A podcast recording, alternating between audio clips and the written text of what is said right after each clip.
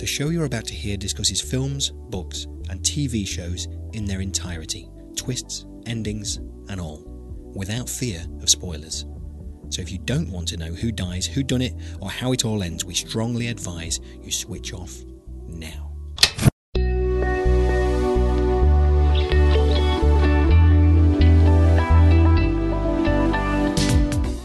I'm Paul Tyler, and welcome to Spoiler, the show which reviews movies, books, and TV shows in their entirety. This week, we've been watching Lars von Trier's 2011 drama Melancholia. And just another final warning we will be talking about the whole plot of the movie. We will ruin it for you. So if you haven't already seen Melancholia, go away and watch it now, then come back to us afterwards. Have they gone? Right. On with the show. Lars von Trier can be described as many things controversial, groundbreaking, extreme, a provocateur, misogynistic, a manipulator, a Nazi. No, I really wanted to be a Jew, and I, and then I found out that I was really a Nazi. What can I say? Um, I I understand Hitler. Now, some of these might be true, and others are definitely not. He's not a Nazi. He's just uncomfortable at press conferences and ends up saying the wrong thing. Um, that was also a joke. Um, how can I get out of this sentence? Oh Lord, please don't let me be misunderstood.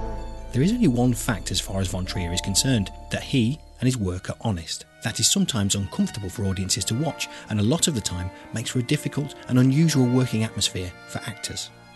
Paul Bettany, Nicole Kidman, and John C. Reilly have all been on the record describing their experiences of working on a Von Trier set, Bettany in particular stating that he had a terrible time making Dogville, so much so that he can't watch the film, even though many believe it to be his best performance. But this honesty in Von Trier's work has come with some acclaim, in particular with his 2011 film Melancholia.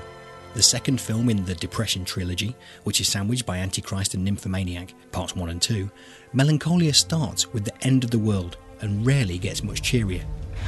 I want us to be together when it happens. Maybe, um, outside on the terrace.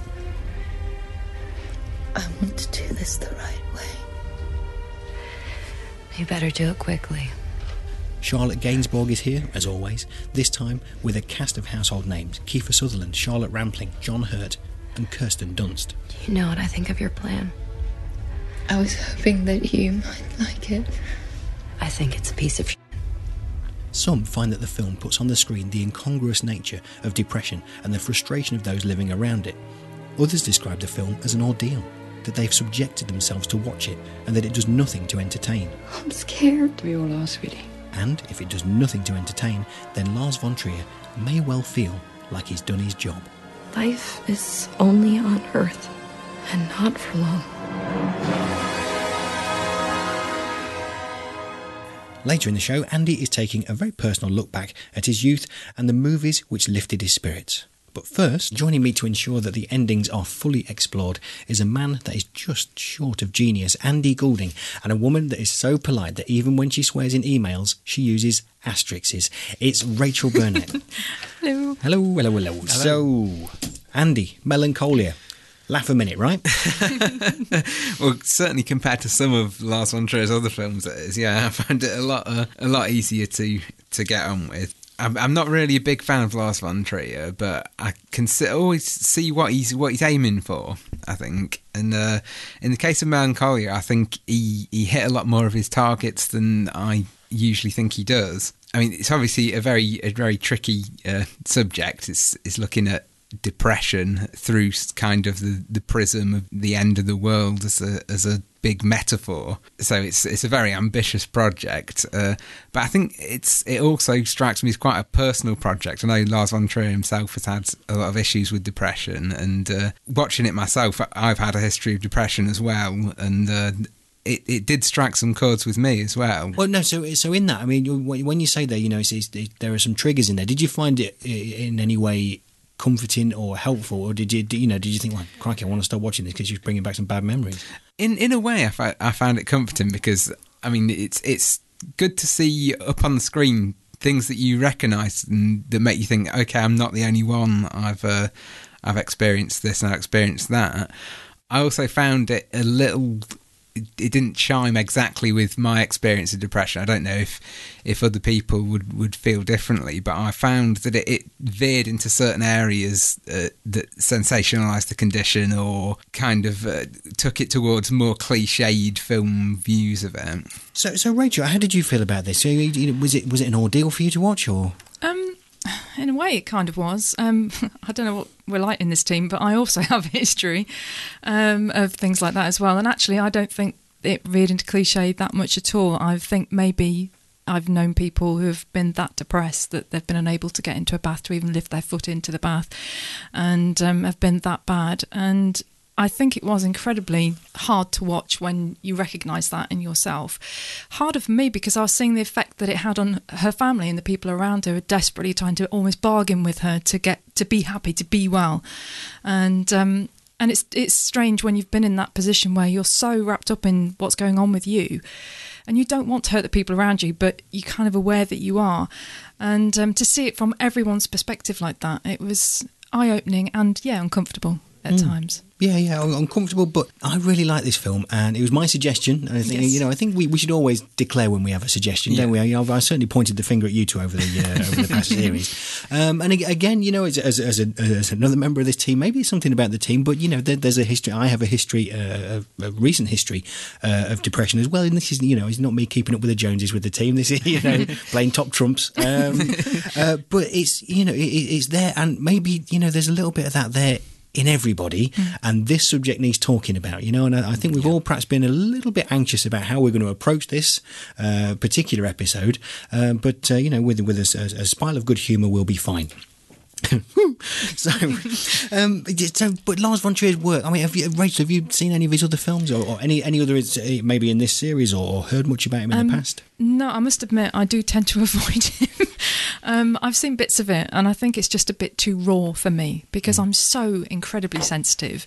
And um, I've seen bits and pieces of it. A friend of mine's a huge fan of Lars von Trier, and I've watched sections and just gone, no, it's not for me. And um, you know the handheld stuff, the Yeah. shakiness.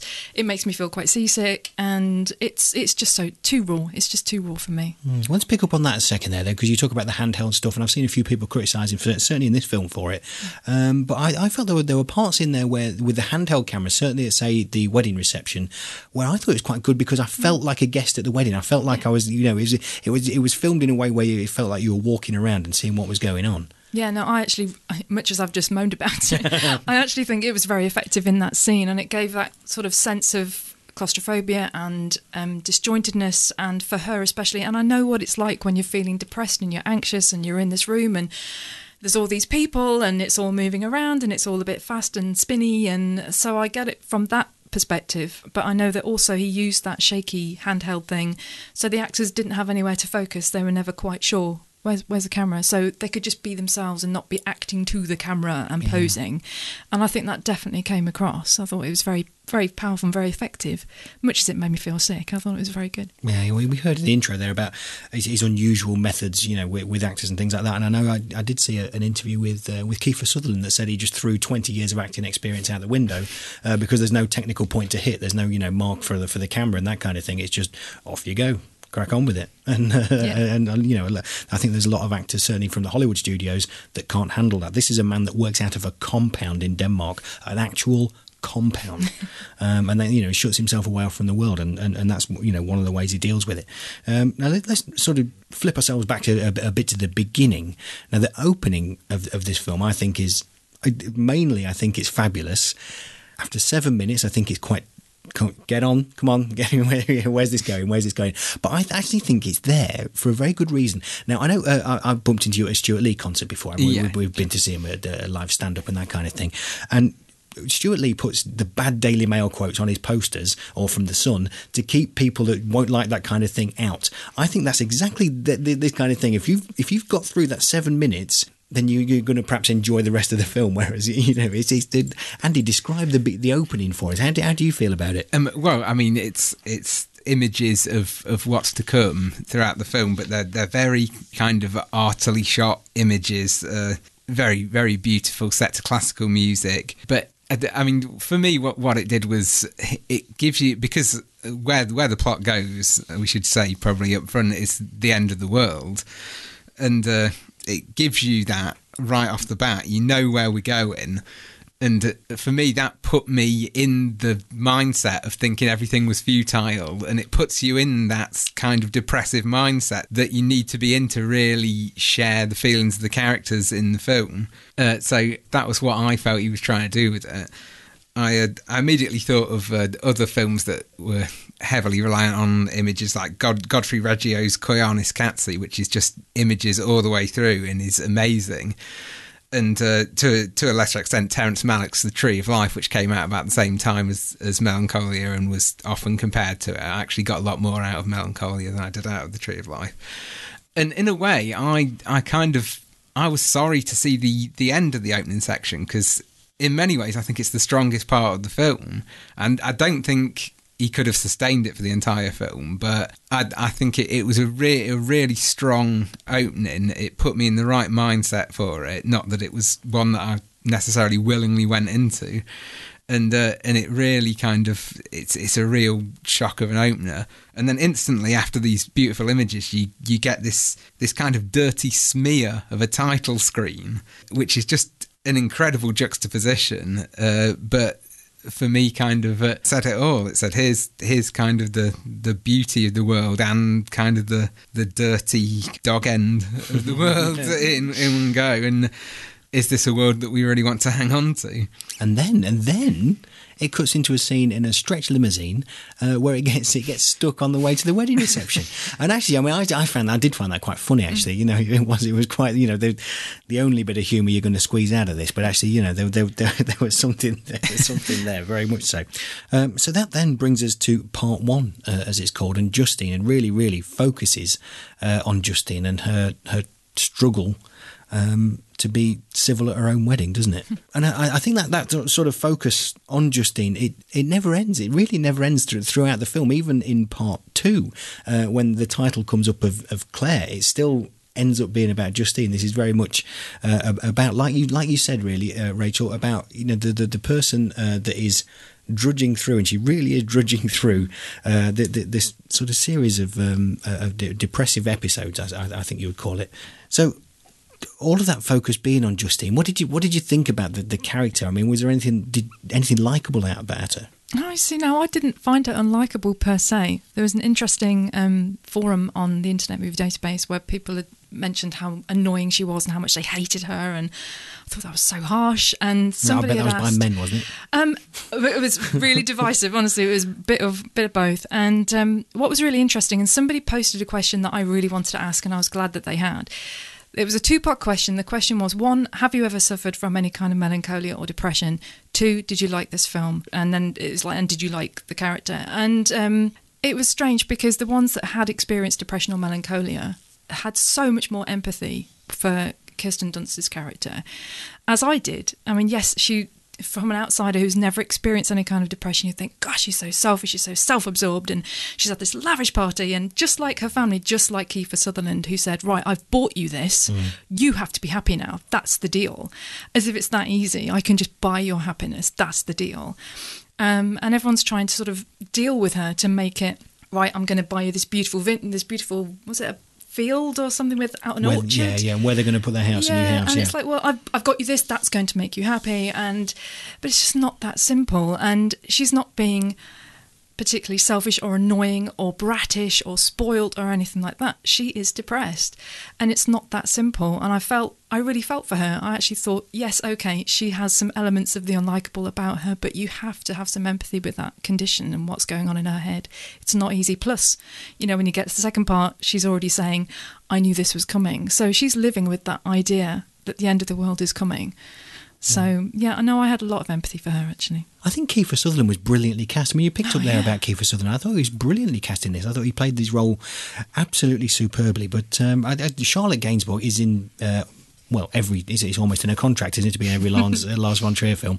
For a start, Rachel, could you believe they were sisters? They don't. They, Oh no, no, no, no, that was rather silly because one was very English, well, French actually, but English accent, and um, and one's very American, so it's very odd. And they don't look remotely alike, but it's not about that.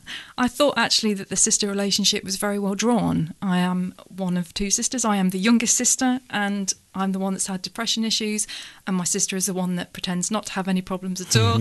um, love her to death, but yeah, she'll always try and make the best of everything. And she is the one, my sister as well, that would, if I was getting married, she would organise everything, and it would be perfect and beautiful and amazing. And she's she's very much like that. She's very much like Claire.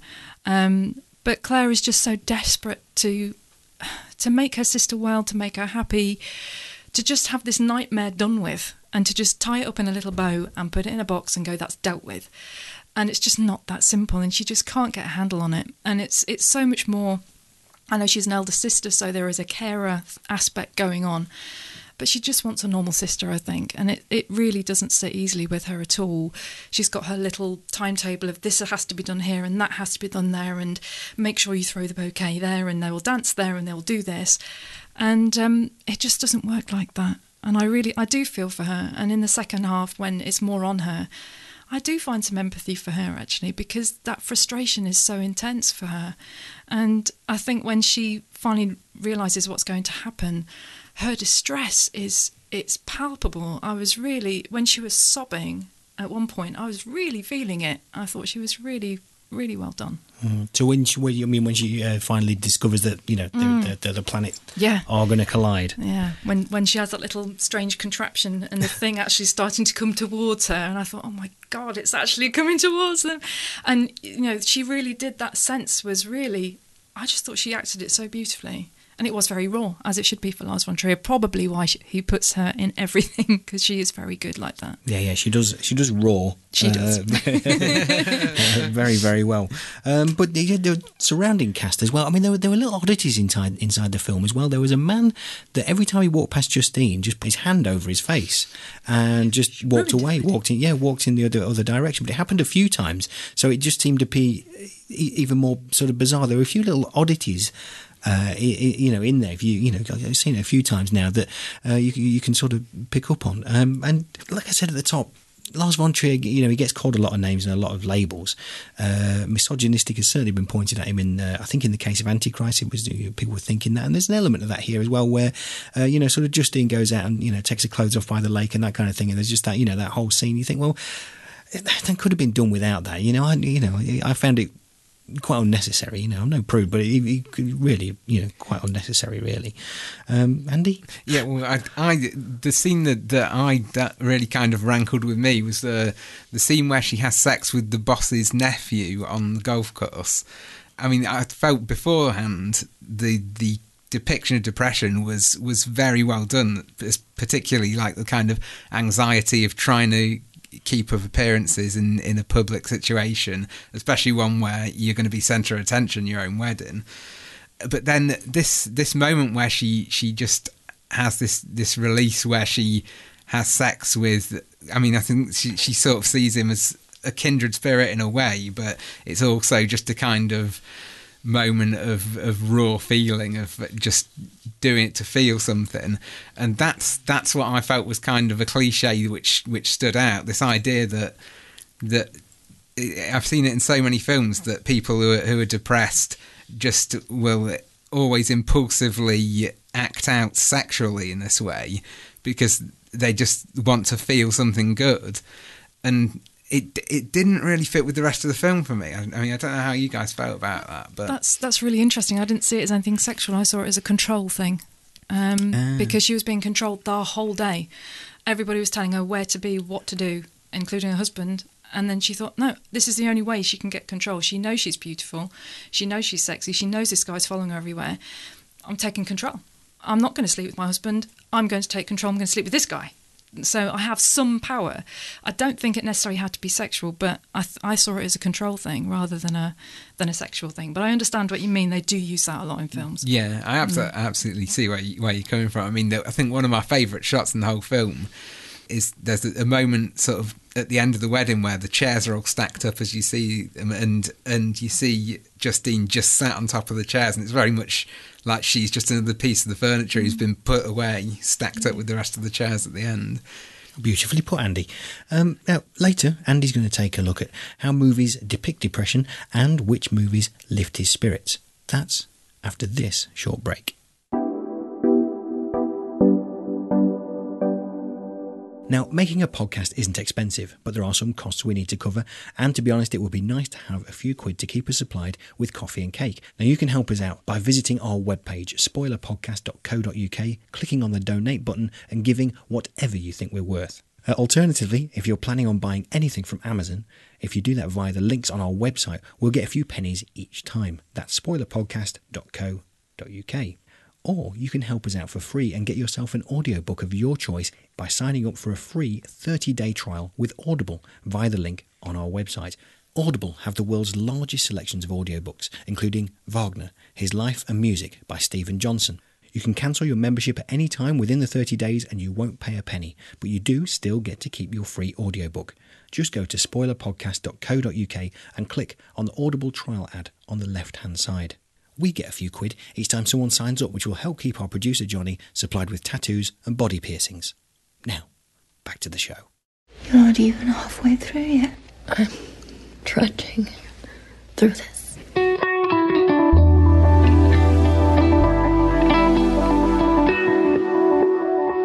So, welcome back to Spoiler, and this time we're discussing Lars von Trier's 2011 film Melancholia, which, uh, well, it's no giggle fest. Now, as we've discussed, the main feel of Melancholia is the subject of depression. Can films be a much needed diversion or even a solution to the problems of the mind? Andy has been doing some soul searching to find out. During my late teens, I was diagnosed with a mild form of depression and lived with the condition through the majority of my 20s. While the resulting feelings were by no means a constant and were generally manageable, when they were at their worst, the debilitating emptiness, loneliness, and fear felt anything but mild. Sometimes the idea of having to perform simple tasks, see other human beings, or even answer a telephone was enough to bring on bouts of anxiety. More than anything during this period, I felt an overwhelming desire to be understood, a big ask considering I didn't even understand myself. Too afraid of the stigma to turn to real people, I initially looked to films for evidence that I was not alone in feeling this way. As a dedicated fan of cinema, surely the glowing light in the darkness of my own private screening room could illuminate me with regards to the creeping darkness in myself. I was surprised to discover then that the silver screen seemed to struggle with accurately portraying the broad spectrum of depression in all its complexity. Perhaps finding little I deemed cinematic in the milder forms of the condition, filmmakers had always seemed to either trivialise or overstate the reality, often peppering it with sensationalist and insulting extremes. The two depictions of depression to which I was most drawn were at opposite ends of the scale. At the one end was my hero, Woody Allen, whose nervous, neurotic characters dealt with their obsessive despair through a series of hilarious one liners. I feel that life is, is divided up into the horrible and the miserable. Those are the two categories, you know. The, uh, the horrible would be like, um, I don't know, terminal cases, you know, and blind people, you know, and the miserable is everyone else. At the other end was Max von Sydow in Ingmar Bergman's Perfect Winter Light, a man whose depression has almost literally paralysed him, and whose short but devastating performance is a glimpse of the beast at its most terrifying. But while they both struck a chord, neither of these depictions of depression rang a bell of recognition. Failed in my quest to find myself among the figures on the big screen, I opted to lose myself among them instead. I was delighted to discover that the right film had the power to take me out of myself for two hours and let me forget the numbness that came with the intermittent arrival of the Black Cloud. Invariably, I would turn to the sweet confections of old Hollywood in those dark times when a Technicolor comfort blanket seemed like the logical way to drive away the greyness. I immersed myself in Michael Curtiz's The Adventures of Robin Hood, England, in the gallant days when history hung on the flight of an arrow or the slash of a sword. roused by the boisterous music and invigorated by the swordplay to the point where my ennui gave way to a boyish desire to leap from my chair and mimic the thrust and parry of the players on screen. Good swordsmen, good archers, good fighters. Are you with me? I chuckled along to the rat-a-tat dialogue of Frank Capra's It Happened One Night, a comedy romance so exquisitely light and breezy that my sunken heart couldn't help but be awoken by the tune its barrage of gags played on my ribcage. Do you love my daughter?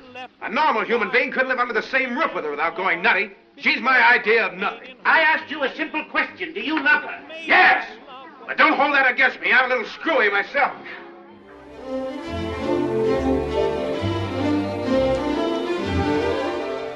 Perhaps more than any other film, I turn to Stanley Donen's Singing in the Rain.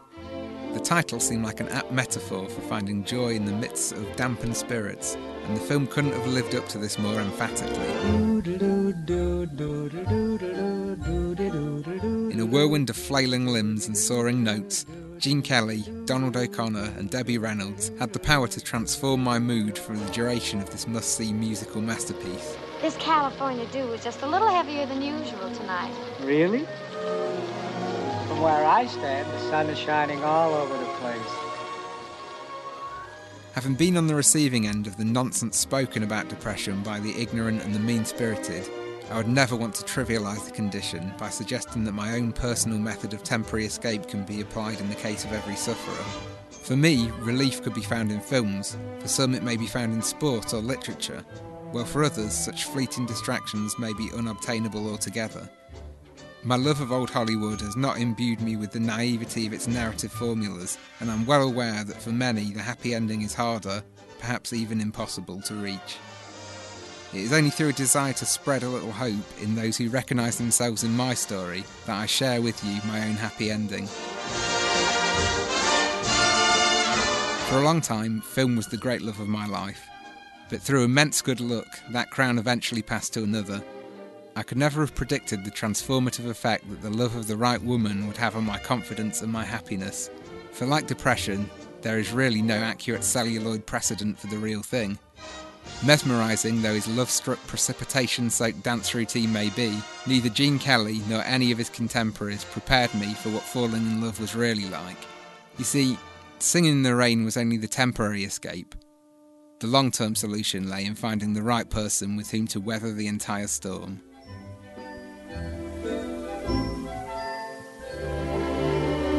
Dancing and singing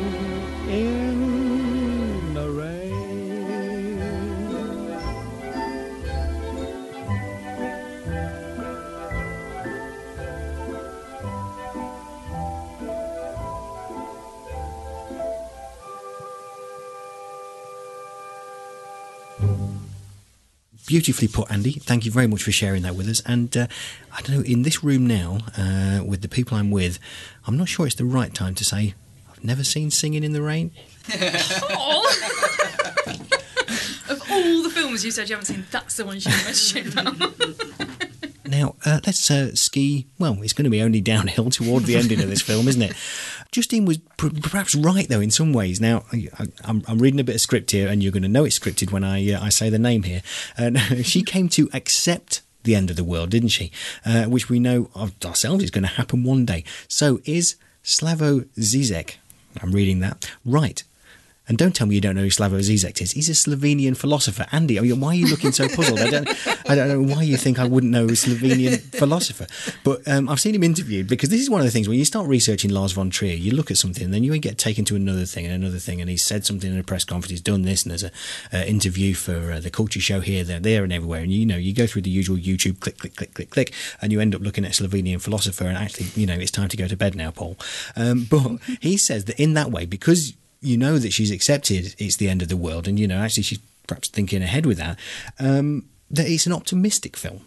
That it's not right, is it? I mean, I think I think there's an element of that. I mean, I know Lars von Trier talked about when he was making it that part of his inspiration was he noticed how many people who suffer from depression are calm in crises, and when things are really bad, they get calmer and more rational.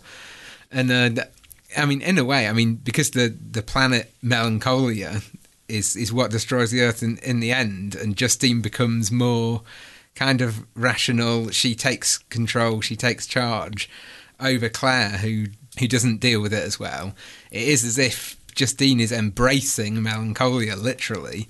So, it, in a way, it's that's as upbeat as I can make it. no, we're, we're, all doing our best. We're all doing our best for this ending. But I, I mean, actually, it was something I, I, I, found quite funny. I've even written it down here.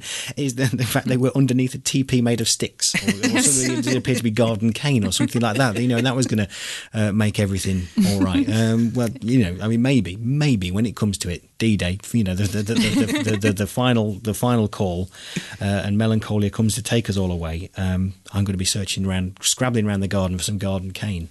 I'll probably just sit in the shed. I don't know, but there, there are some questions there, I suppose, that the film raises that, that, that may never be answered. And I quite like quite like it for that. You know, all the you know, what's the thing about the beans in the jar, for example? You know, there's a whole thing about how many beans are in the jar. Is, is that something people do at weddings? Is that they, they count the beans in a jar? I've never seen that before. No, I've but- seen it at coffee mornings and Yeah. fêtes and things, but not at a wedding. And uh, some some people uh, on that their crazy internet because it's it's full of uh, well, it's full of people that really need this film actually. Um, it, it was someone was saying something with the bridge as well. The horse won't go over the bridge, and the golf cart runs out of battery over the bridge. There's, there are things lying underneath here that I certainly didn't see. Uh, that you know people have been people have been picking up on uh, and looking closely into. Um, so well, it was an ordeal. Um, none of us are going to be rushing back. But I don't know. How did you feel? You, were you relieved at the end? You you, heard, you saw the end and you thought, oh, thank heavens for that. I don't know. I felt really odd. And this film does make me feel really odd anyway. But there is an element of relief. And this is going to sound rather strange, but it's still quite a beautiful ending. That planet is gorgeous. And I know Claire, um, Charlotte Gainsbourg's character, says something about it looking friendly. And it has got this beautiful blue colour and it's very friendly looking and it's very beautiful. And we've got that fantastic classical piece, that prelude to Tristan and Isolde. It's a gorgeous piece of music. And it's building and building. It's quite theatrical, and it's a magic cave. It's not a teepee made of sticks. It's a magic cave. and um, you know, the little boy's very serene. He thinks it's all magical, and Auntie Steelbreaker is gonna you know, save him or whatever. She's at peace with it because it all makes sense to her. The only person who has anything to lose is Claire. And so she's there and she's really upset, and that's the only person that you feel that there's a sad ending for. Yeah, I'm not going to say it's happy ending, that would be crazy, but it's it's not the worst thing ever. So, so I have to get something out of it or it gets far too down. Okay, well now you uh, you said some classical music there, and you, you said as if you had a bit of nous or something about it there. Oh, yes. uh, wait, no, no, because I always stumble there. I mean, like, look at me at, at a Slovenian philosopher, and that's it. I'm, you know, I- I'm away. Um, but you've prepared a quiz for us. I haven't you? indeed, yes. Right, okay. Uh, now this is all to do with. Uh, is it a music quiz? Yes, it's Okay. classical music. Um, obviously, a lot of soundtrack is scored by specific composers. So, Thomas Newman, James Newton Howard, uh, John Williams, obviously, people like that. ah, Uh, no. now you've heard of that one. the first two, I was looking a bit gormless, and now. Uh, Um, but I'm I'm massively into my soundtracks, and um, classical music is often used in films, and it's used brilliantly in this film. Obviously, Wagner's um, Prelude to Tristan and Isolde, but it's used in a lot of films, and there are pieces of music that are used a lot. And I was going to test you guys on if you could name films that pieces of music had been used in. Okay, well, well, this is certainly going to lift the mood, give us Yes. a, give us an out, as our producer would say. Uh, but also, it's very much like uh, end of term atmosphere. We've all paid fifty p, come in our own clothes today. So, uh, right, Rachel, Okay, so headphones on, and can we have the first piece? now, this has been an advert, hasn't it? Yes, but it's in a film more famously. It's in two films You famously, don't- actually. Are you being kind, Andy? I'm really not. I recognise the music, but I instantly went to an advert as well. I can give you some clues. It's okay, in- are we, is this, is, it's in right, I'm, black and I'm, white. I'm, oh, I was going to say The Godfather. Oh, which part? Uh, uh, one. Add two. Is it Godfather Part Three? Uh, yes. How did you ever get that? Amazing. Excellent. Uh, right. Okay. So hang on, I think perhaps bef- we should have said what the, what the, the prize. There should be a prize here, shouldn't there? Really? I don't Uh, think someone's either of you gonna are going to win one at this rate. this was the one I thought you'd both get. a packet of crisps okay. because Okay. I, I need one for my stomach. Right. but actually, more famously, Raging Bull. Oh, of course it is, Ah, yeah. Okay. Right. with you. You know when I said to you I'd never seen uh, Back to the Future and you looked at me aghast. You're going to tell me you haven't seen Raging I've never seen Raging Bull. Paul series two. okay, second piece.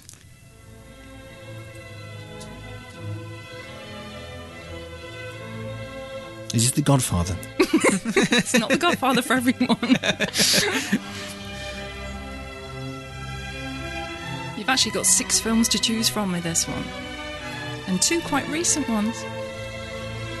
One Oscar winning.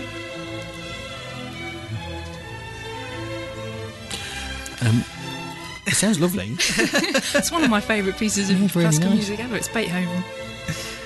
You're gonna have to knock me a compilation oh, it's tape the together. King's Speech. Way! the right, packet so- of crisps is going okay. a certain no, no, no, way. no, no, no. That's right. That's, right. that's one all, is it not? Or are we? I know I didn't get. No, I didn't. Well, I didn't really get the first one, did I'll I? give you 0.5. You can have one Okay. crisp out of the packet. okay, Yeah. so track number three.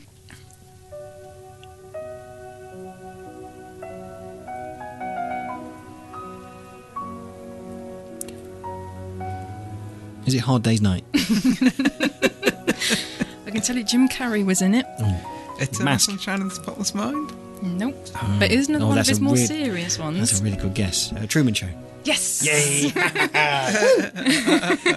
Right. it's also just for those slipping away. just for those aficionados. Um, it's also used in Splash, the music box that um, she likes. It's that music. Okay, so the last one, and you have lots of didn't. films that this is in, and if you don't get this one, Andy, our friendship is done. More at stake than crisps. Okay, well, I was just worried about telling you that I've never seen Splash. what? Oh, seriously. Oh. Come on! Do you want me to give you the director? yeah, go on. John Landis. If I give you a star of it, I'm just giving you it. Trading Post. Oh, well done. well done. But you could have had Zombieland, um, Waitress, Racing Stripes, or Last Action Hero. So lots of choices there. No, I've never seen Last Action Hero, but I don't think you're going to hold that against me. No, I won't do no. you have seen Trading Places, though, haven't you? Oh, of course, yeah. yeah. That's okay. then. I'm not a complete imbecile. Score wise, um, I think Won. Uh, so, uh, yeah, Andy, so uh, I think we all discussed there, didn't we? It was very clear, very clear right from the start, um, just like uh, an election uh, promise that uh, that's not going to get kept. Uh, is that I think it's definitely that Andy has to buy the crisps. That's, that's what That's, that's, yes, I, I think I, I think I said that. Excellent. Right. Okay. uh, right. Okay. If I'm going to bring us back um, to the. Uh, oh, you see, we're, we're on kind of a, a high at the minute. We should really end now, but uh, let's go with uh, a, a scoring, uh, a scale we need for uh, Melancholia. And I've decided with this one um, that because it's set in, in a golf course, um, incidentally, there was a 19th hole on the golf course. It's another one of these weird things with with this. It has the 19th, it's, 19th hole is normally referred to as the bar and things like that. Anyway, uh, because of this, because it was set on a golf club, Kiefer Sutherland's golf club, we're going to rate it in golf clubs. So either a wood, a putter, or a nine iron, or something, you know, something, something like that. Um, uh, Rachel, and I'm going to go, I'm going to go to you first. Okay. And we're not going to edit out any silence either. uh, so uh, you know, if we need to Oh, dear. wait. I'm going to say a putter, purely because that's the only club that I know. pitch and putt. that's rubbish, isn't it?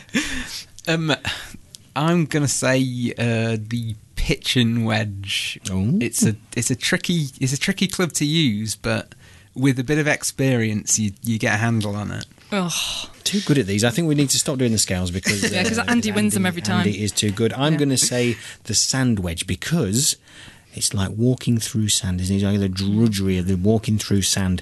Um, if is anyone going to watch this film again? Do you know? Because we, we, I, I think perhaps some of us have seen it before. We watched it for this for this now. I think I'm I'm probably done with it. Yeah, I'm done with it. I'm I've only seen it once. I think I might watch it again if I come across it on TV or something like that. But I don't think I'll actively go out looking for it. It'll find me, like melancholia. Perfect.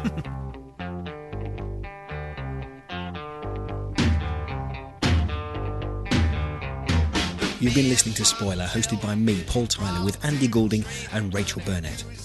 Our theme music was composed by Aaron Butcher. And if you've been affected at all by any of the issues we've discussed, you can contact Mind, the mental health charity. Visit their fabulous website. Now, that's not just something we've put on a script, it really is very, very good. It gives you direction to go, even if you feel you have urgent issues. That's mind.org.uk. Or you can call 0300 123 3393. Or you can even text them 86463.